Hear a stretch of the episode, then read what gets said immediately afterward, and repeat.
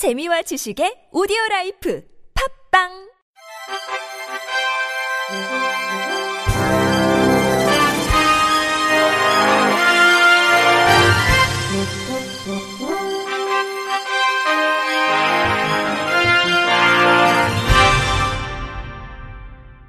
청취자 여러분 안녕하십니까? 10월 11일 수요일 KBRC 뉴스입니다. 전국 9개 시도 주민센터의 시각장애인 편의시설 부적정 미설치율이 66.2%에 달하는 것으로 조사됐습니다.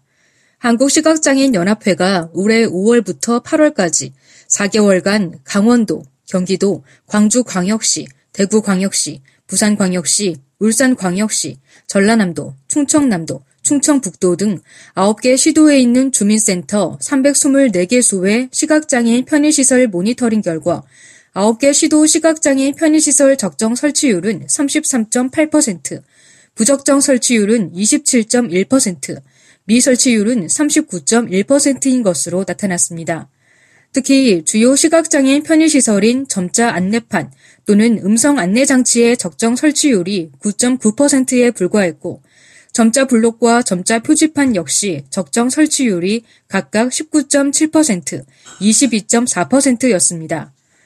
9개 시도 중 주민센터 편의시설 적정 설치율이 가장 높은 곳은 대구광역시로 49.1%였으며 가장 낮은 곳은 26.7%인 강원도였습니다. 부산시의 경우 편의시설 자체가 아예 설치되지 않은 항목이 많아 미설치율이 50.4%로 가장 높게 나타났습니다. 한시련은 매년 주민센터 모니터링을 하고 있음에도 적정 설치율이 크게 개선되지 않고 있다며 시각장애인 시설 이용 편의를 보장하고 편의시설 설치에 대한 인식을 제고하기 위해 지자체와 시설 운영기관에 적극적 대처를 촉구한다고 밝혔습니다. 삼성전자가 제조한 장애인용 방송 수신기에 다수 불량품이 있었다는 주장이 나왔습니다. 국민의당 김경진 의원이 방송통신위원회로부터 받은 자료에 따르면 2016년 삼성전자가 제조해 보급한 장애인용 방송수신기 불량률이 7.4%에 달하는 것으로 보고됐습니다. 지난해 배터리 결함으로 폭발 논란이 있었던 갤럭시 노트 7의 불량률이 0.0024%에 불과했던 것과 비교하면 삼성전자가 장애인 방송 수신기에 얼마나 소홀했는지 알 수 있다는 것이 김 의원의 지적입니다. 방송통신위원회 시청자 미디어 재단은 2000년부터 매년 제작업체를 선정해 선정된 업체가 제작한 수신기를 저소득층 시청각 장애인에게 보급하고 있습니다. 지난 3년간 수신기를 제작한 업체는 삼성전자와 LG전자이며 이 사업을 위해 집행되는 예산은 매년 30억 원 정도입니다. 경기도의회 더불어민주당 유재구 의원은 경기도 장애인 차별 금지 및 인권 보장에 관한 조례 일부 개정안을 입법 예고했다고 어제 밝혔습니다. 개정안은 장애인에 대한 인식을 개선하기 위해 관련 교육 및 홍보에 대한 사항을 조례에 명시, 장애인에 대한 사회적 차별을 근본적으로 해소하기 위한 목적으로 추진됐습니다. 개정안은 도지사가 소속 공무원, 도민 등을 대상으로 장애인에 대한 인식 개선 관련 정책을 추진하도록 명시했습니다. 또 인식 개선 정책의 원활한 추진을 위해 관련 교육을 적극 실시하도록 하는 한편 차별 금지 및 인권 보장에 관한 도 시군 계획 등 홍보 활동을 실시하도록 규정했습니다. 류재구 의원은 장인에 대한 인식을 보다 긍정적으로 개선하기 위해 관련 교육 및 홍보 활동을 조례로 규정한 것이라며 장애인에 대한 사회적 차별을 해소하는 데 기여할 것으로 기대한다고 말했습니다.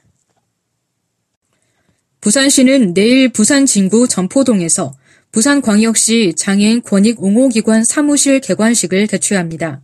기관은 장애인복지법 제59조의 9회 근거에 설치되고 부산 뇌변변 장애인 인권협회가 3년간 위탁 운영합니다.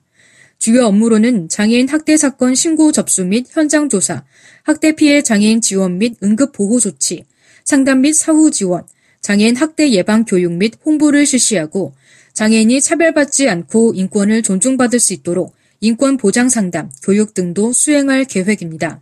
시 관계자는 부산광역시 장애인 권익 옹호기관이 장애인의 학대 예방과 인권 보장을 위한 중추 역할을 하기를 기대한다고 밝혔습니다.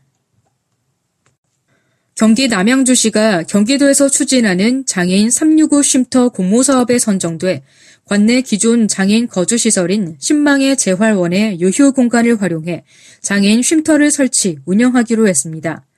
남양주시는 지난달 7일 경기도에서 개최한 장애인 365 쉼터 사업 설명회에 참석하고 중증장애인 부모들이 안심하고 맡길 수 있도록 선정시설의 철저한 준비를 요청했습니다.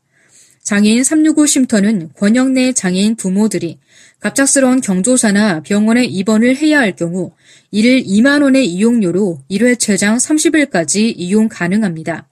이서구 남양주 시장은 중증장애인 부모들의 오랜 염원이었던 긴급보호시설이 관내에서 선정된 것은 의미가 있다며 단기간이지만 내 자녀처럼 정성껏 보호해주고 응급 서비스를 해주는 안정망 구축이 절대적으로 필요한 만큼 이용해서 불편함이 없도록 체계적으로 운영해주길 바란다고 깊은 기대감을 드러냈습니다.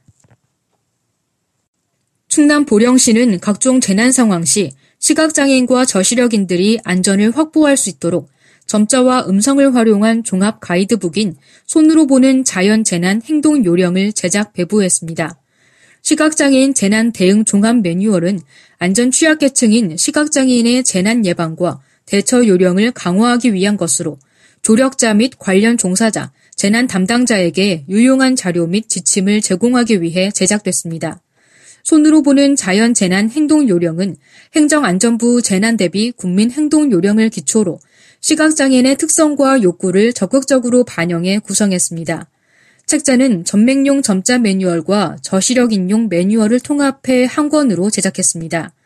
또 저시력 장애인의 가독성을 높이기 위한 큰 글자, 점자를 사용하지 않는 사람을 위한 음성 녹음 파일도 함께 탑재했습니다.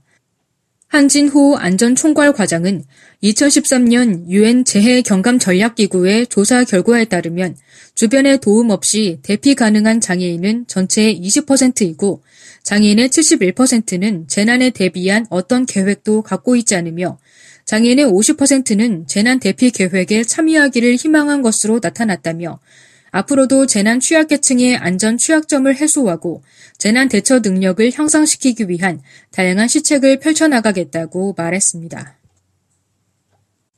서울 종로구는 오늘부터 다음 달 8일까지 총 3회에 걸쳐 시청각 장애인 종로문화관광 해설사와 함께하는 귀로 보고 눈으로 듣는 고궁 체험 프로그램을 진행합니다. 지난 2013년부터 시작해 올해로 5회를 맞는 이 행사는 시각, 지적, 지체장애를 가진 청소년들이 경복궁과 창경궁을 시청각 장애인 종로 문화해설사의 고궁 해설로 관람한 뒤 체험 활동도 하는 프로그램입니다. 비영리 시민단체인 한국의 재발견이 주관하며 현대로템의 후원으로 진행되는 보훈 행사는 총 60명의 장애 학생이 참여할 계획입니다. 김영종 종로구청장은 이번 프로그램은 역사 문화 사각지대에 놓인 청소년들에게 역사 의식을 함양시키고 문화 향유의 기회를 줄 수 있는 매우 뜻깊은 행사라고 생각한다며 앞으로도 장애인들의 행복 추구를 위해 다양하고 세심한 노력을 기울이는 문화 정책을 펼치겠다고 말했습니다. 끝으로 날씨입니다. 내일은 전국이 대체로 흐린 가운데 서울, 경기를 제외한 전국 대부분 지역에서 오후에 비가 내리겠습니다. 이날 강원 영동과 전남 남해안, 경상, 울릉도 독도의 예상 강수량은 5에서 40mm, 강원 영서 남부와 충청, 전라, 제주에는 5mm 안팎의 비가 오겠습니다.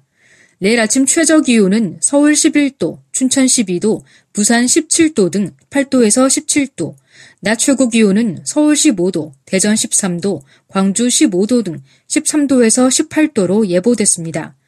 기상청 관계자는 내일은 낮 기온이 크게 떨어져 평년보다 5도에서 9도가량 낮겠다면서 바람도 다소 강하게 불어 체감 온도는 더욱 떨어져 쌀쌀하게 느낄 수 있을 것이라고 말했습니다. 바다의 물결은 서해 먼바다에서 0.5m에서 3m, 남해 먼바다에서 1m에서 3m, 동해 먼바다에서 1.5m에서 3m 높이로 일겠습니다. 이상으로 10월 11일 수요일 KBRC 뉴스를 마칩니다. 지금까지 제작의 권순철, 진행의 홍가연이었습니다. 곧이어 장가영의 클래식 산책이 방송됩니다. 고맙습니다. KBRC